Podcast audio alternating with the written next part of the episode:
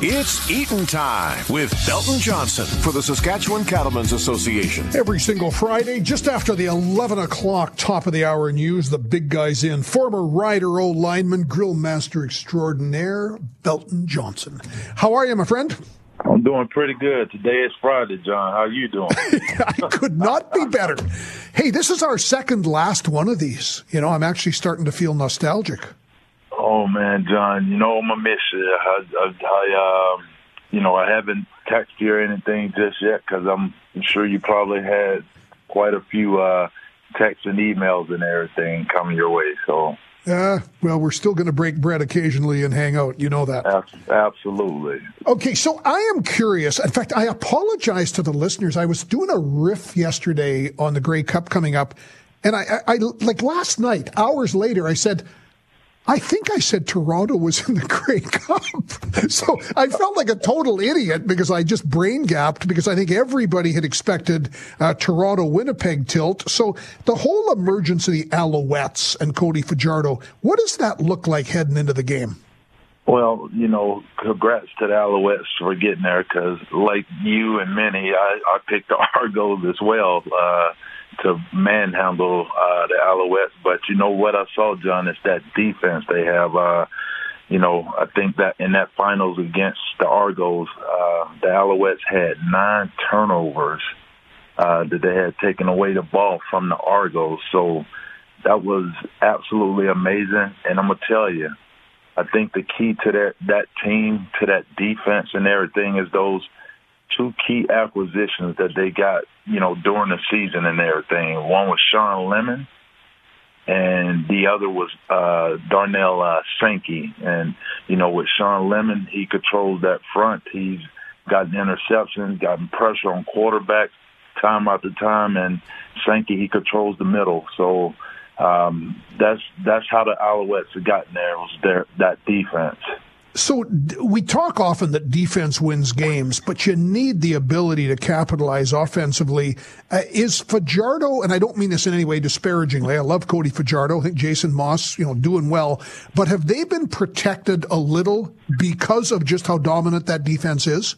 Absolutely, John. And one reason I said it is, you know, again, that last game that they played, they got nine turnovers nine turnovers, to me, that equals about 50 points, to be honest with you, right? And I don't think we ever saw 50 points uh, from that team and everything. So are they overshadowed by the defense? Absolutely, they are. So when it comes to Winnipeg, which has been a pretty balanced approach, I keep thinking of that young Oliveira, that running back who just mm-hmm. charges up the middle. I mean, sure, the Alouettes defense uh, will likely be compensating for that, but how does Winnipeg look coming into this? And and again, the, I, I'm had to go to the defensive side, right? Uh, you got with the Bombers, they got Willie Jefferson, Jackson Jeffcoat. Those guys up front, they cause havoc constantly. And again, I go back to the last game, that finals when they played the BC Lions.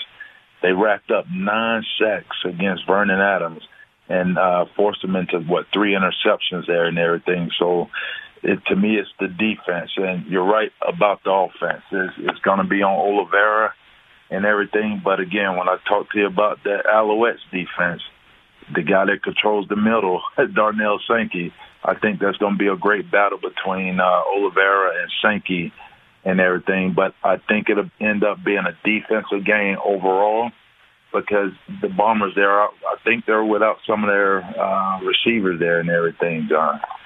So Winnipeg, Montreal, five o'clock Sunday, the Grey Cup in Hamilton. Care for a prediction?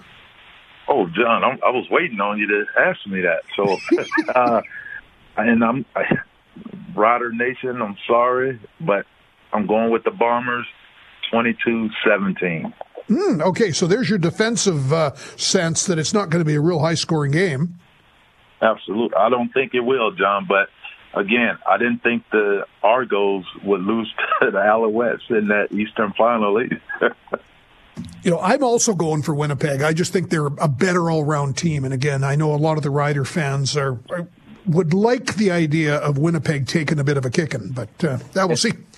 And okay. keep in mind, John, the Bombers, this is fourth straight for them. They lost one last year here in Regina against the Argos, I think that's going to be a bitter taste in their mouth because um, I think that's going to be the added motivation as well for the Bombers. Great point. Belton Johnson is here. It's Eatin' time every Friday. Of course, I could talk football with the big guy for hours. Um, okay, you've got, I, I love this, crock pot beef ramen. How does that work? And, and John, this is a recipe. Uh, you know, I always say back in my college days there at Ole Miss, uh, you know, when I didn't have a whole lot of money and ate a whole lot of ramen. uh, see, every time I see ramen, I go back to university as well. I lived on that stuff. so it was the meal that I lived off for a long time. And uh, the thing is with that ramen is um, we always experimented with it, you know, by adding some beef, chicken, and veggies and stuff like that to it. So with this particular uh, recipe, what we want to do, John, is get out a, a, a skillet, large skillet, get some heat going, and what we want to do is brown the ground beef and everything, break it up apart and everything till it's no longer pink and everything. Once we got that ground beef cooked, we want to drain off uh, any of the grease. And again, you know me, I like to use that lean ground beef, John. And so once that beef is cooked and we get it drained and everything, we're going to add it into the crock pot. The next thing we're going to do, John, actually while the ground beef is uh, cooking on the skillet, we're going to, um, you know, with some carrots, some bell pepper and scallions, we're going to get that all diced up and cut up and everything. And once that's all cut up, we're going to add it to the crock pot along with the ground beef there. Are you still there with me, John? I am. All right. So we got all those things in the crock pot. Uh, so next thing we want to do is get out a bowl, and what we want to do is get some garlic, soy sauce, brown sugar, and some beef stock, and we're going to mix all that up, get it well combined. Once that sauce is all mixed and everything, we're going to just pour it into the crock pot. So in the crock pot, John, we got the sauce, we got the ground beef, we got carrots, bell pepper, and scallions. And so we got all that in there. What we want to do is just turn the crock pot on, and you can cook it on low for about four to six hours. Or if you're like me, when I was in college, you know, still a growing boy, uh, I cook it on high for about two to three hours, John. So we got that going. And so after about 30 minutes or so, or at least 30 minutes before serving, what we want to do is add the uh, dry ramen, uh, the noodles, and everything to that crock pot. And once we add it to the crock pot, we want to stir it around frequently uh, just to make sure, you know, uh, everything's covered, John. Are you still there, John? I, am laughing. This is the, one of the fundamental differences between you and me. Garlic, soy sauce, red bell pepper. When I was in college, it was boiling water, throw in some peas and carrots, and call them vegetables. So sorry, I, I, I am I am astonished at you. But keep going, my friend. yes, sir. So once we got the noodles in there and everything, John, um, and once those noodles are tender, that's when it's time to dish up. And guess what, John? What, Belton? It's eating time. All right. Okay, so this comes out, uh, and when you talk about tender, because one of the things about ramen noodles, unless you're real careful, you can turn them into glue pretty quickly. Mm-hmm. So, um, so that's about that 30 minute window before uh, preparation. That's right, John. So right, right, that thirty minutes right before, that's when you drop uh, the noodles in there. And again, just keep an eye on it, right? Because some crock pots they heat up uh, harder than some of the others, right? So, but it, it, like you said, it will not take long for those noodles to soften up and everything. So this is beef, obviously, ground beef. But you even experimented when you were a kid. You'd use different kinds of meat, different vegetables. I, I did, John. I use things like again, like chicken. Uh, you know, if, if I can afford it, sometimes throw some shrimp in there or something. Or sometimes I had three meats in there, John: ground beef, chicken, and shrimp.